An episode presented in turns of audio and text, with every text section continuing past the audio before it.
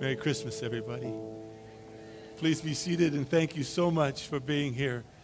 We are so honored that you would come and, and just celebrate this moment with us. You know, this, this makes me so happy seeing all you guys here.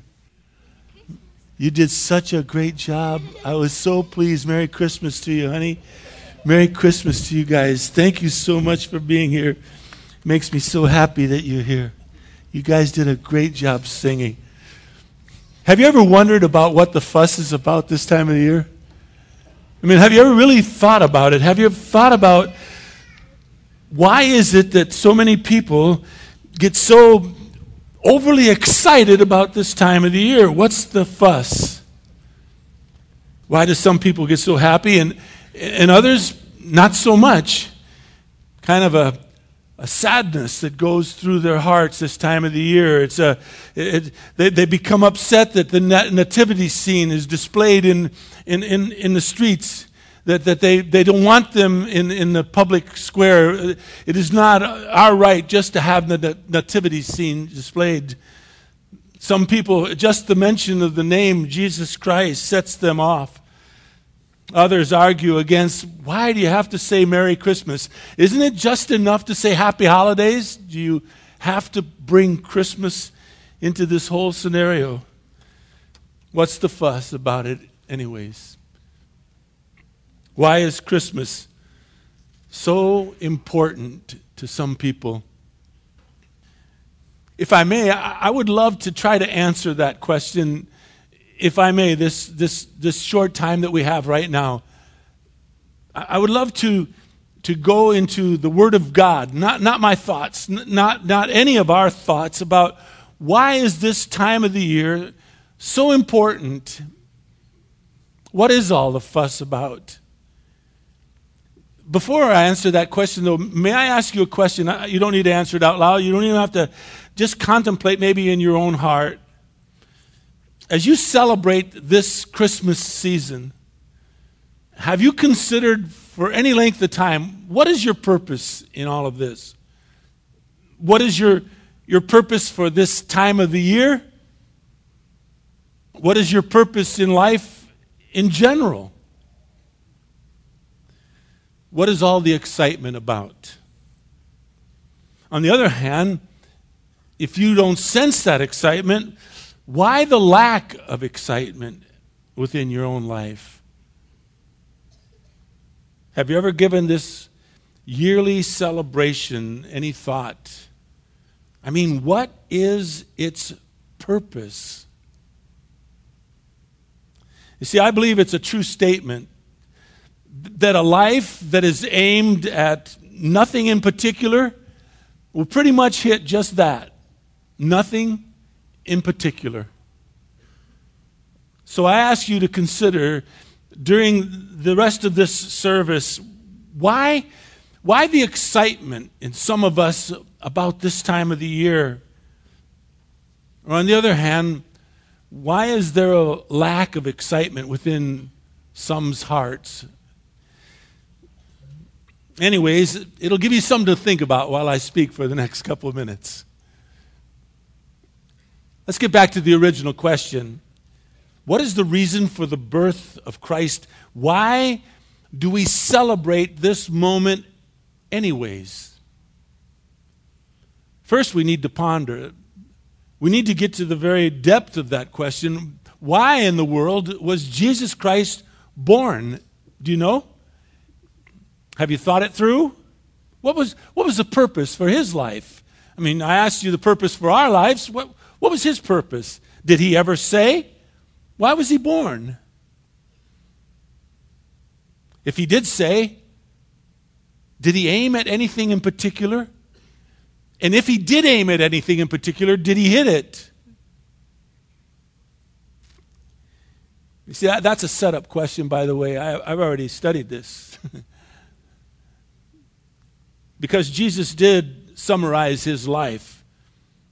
He, he did give all of us an understanding of what was his purpose for living. And he did it, by the way, all of his life, all of life itself is, is brought into one simple sentence. It's found in the book of Luke. It's the nineteenth chapter, the tenth verse.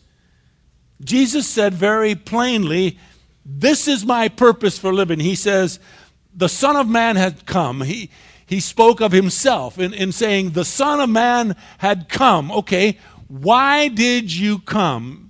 Well, he said in Luke chapter nineteen and verse ten, I came to seek and to save those who were what? Lost. Good. I have come, he says, my purpose for coming here on this earth was to seek and to save those who are lost. Turns out that's all of us. All of us have fallen short. All of us are in need of a Savior, if, if you think in this fashion. In fact, Jesus Christ was so focused on his purpose that he knew exactly when he was going to begin, and he knew exactly when he was going to end all of this. There was a time where Jesus Christ was with his mother, and they were at some friend's wedding. And the, the people there, they ran out of wine, a common drink in those days for a, a feast of a wedding. And his mother looked at him and said, there is no more wine. They have no more wine. Do something. And he looked at her and he said to his mother, my time has not yet come. He knew when his purpose was. He knew what he was going to do. He knew when it was going to begin. Come to be as all people, I guess, would do with, with their moms. She got her way. Why not? Moms are the best. So he asked them to grab some big barrels of water, and he turned the water into wine. Oh, it was so good. They said, why did you save the best wine for last? Normally you, you serve the best wine first, and then you give not so good afterwards. But here at this wedding, you did the reverse. Jesus made the wine special. And then at the end of his life, here on earth, he also, he also knew when to say it's over, it's done. In John, the nineteenth chapter and the thirtieth verse, he exclaimed as he hung upon a cross. We have a cross over here. It's a symbol is, symbolizes the very essence of, of the life and the death of the Savior. When he was hanging upon the cross, bleeding and dying for the sin of this world, your sin, my sin, the sin of this world, he exclaimed, it is finished. I'm done. It's over with. My purpose on this earth is fulfilled. He then died. But the next step is Easter. Easter, he rose from the dead three days later to give all of us who would believe in him life. You see, there's a lot more than meets the eye of this baby that was born in a manger. It looks like he had a very strong purpose for living. He definitely had a target, and he definitely hit it. You know what's so amazing about this baby that was born in a manger that we celebrate this time of the year? He was born some, as Pastor Fred said, when we we welcomed you all, that we celebrate the birth of Jesus some two thousand years ago now. Well, you know, of course, that he grew up to be a man. And in that process of becoming a man, he told everyone that would listen to him that he and God the Father were one. It says that in John chapter eight, the fifty-eighth verse, and in John chapter ten, the thirtieth verse.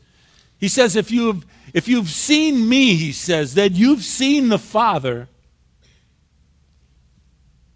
So for those of you who are not so excited about this time of the year, this might explain why those of us who are excited are excited. This baby that was born in a manger claimed when he grew up to be God Almighty on earth, the Messiah that was to come. The one that was going to come to, save us from our sin. Listen to what Isaiah says about him. It's in the Old Testament. It's speaking of the coming Messiah. It's speaking about him, the baby that was born in the manger that grew up to be a man. In Isaiah, the forty-ninth chapter, the fourteenth verse, Isaiah is relating the love of God the Father and the coming Messiah with the promises that God has given to the people, all the people. And it is... the promises are being fulfilled as, as, as if through the eyes of a nursing mother. Listen to what Isaiah says. The people said, they were speaking to Isaiah, they said, "The Lord has forsaken us, and the Lord has forgotten us." Isaiah answered and said, "No way, no way." And then he uses the example of a nursing mother. He says, "Can a woman forget her nursing child? Can she have no compassion upon the child of her womb?" He does say even these may forget. In other words, what he says is that maybe somebody could forget. But he ends that verse by saying, "But God says, I will not forget you." And then it says this. Listen, an amazing verse. Found it just for you and me tonight. Isaiah says, "Inscribed upon his hand," the palm of his hand, Isaiah says, "is your name." That's quite a thought to me. To think that our names are written on God's hands. Well, even symbolically, on the baby that was born in the manger, the one we worship on Christmas morning. He knows you so well that he has your name written on the palm of his tiny little hand. Maybe you can see why we are so excited. Perhaps you never had your name honored. Perhaps you can't remember the last time you heard your name spoken kindly. Well, we are told that this baby that was born in the manger, that grew up to be a man, that claimed to be God, says, I, I will never forget you. He says, I will never forsake you. He says, he will not lose a one of us. No, not one. He says that he knows you so well that he has your, your names written on the palm of his hands. And when this baby grew up to be a man, he was willing to go to the cross and give his life for you and for me. In a nutshell, in a nutshell, folks, that is why he came. That is why we celebrate so seriously this wonderful baby that was born in a manger. It is his unmatched love for you and for me.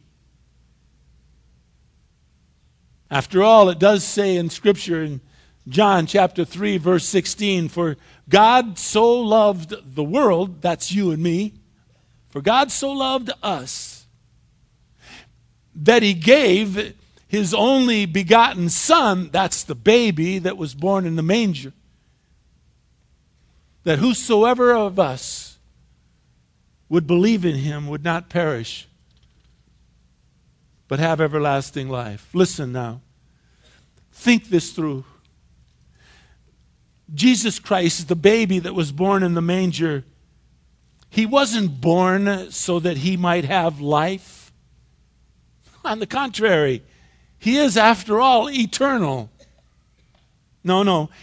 He simply came to earth purely so that you and I would have life. That is everlasting life. But the gift of eternal life must be taken. He can't force you to take it. You know that already. You know it. If you've come here with family and friends and you don't normally come to church, you know that nobody can force you upon this faith that we have.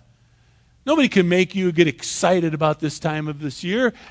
But on the other hand, nobody can stop us for being excited. Nobody can take away our faith. And so we fall in love with this baby that was born in the manger. And so we plead with you. I plead with you. Please don't walk away from your gift of eternal life today. Only you can take it and only you can leave it. Don't walk away from the very reason that Jesus came, the very reason he was born in a manger. He came for a purpose. He came to seek and to save those who are lost. That's you and me. Now, since he came here the first time for you, maybe this time you can come to him. Maybe this time you can accept his love and care for you. Not only for this Christmas season, but for throughout all the years that lie ahead of you. Take your eternal gift of love, given to you from a baby that was born in a manger, who came to give you and me life, give us a purpose for living. And, and, and maybe this time, maybe next time, you too will be forever excited about this time of the year. Maybe you'll want everybody to say, Merry Christmas, none of this happy holiday stuff. Maybe you'll be the one to say, and I want to put a nativity scene right in my front yard for everyone to see. Maybe you'll look with excitement to this baby that was born in a manger and see him in a whole different light. May we, the church, the Rock Community Church in this case, but may we say to you, Merry Christmas. Merry Christmas. Merry Christmas to you.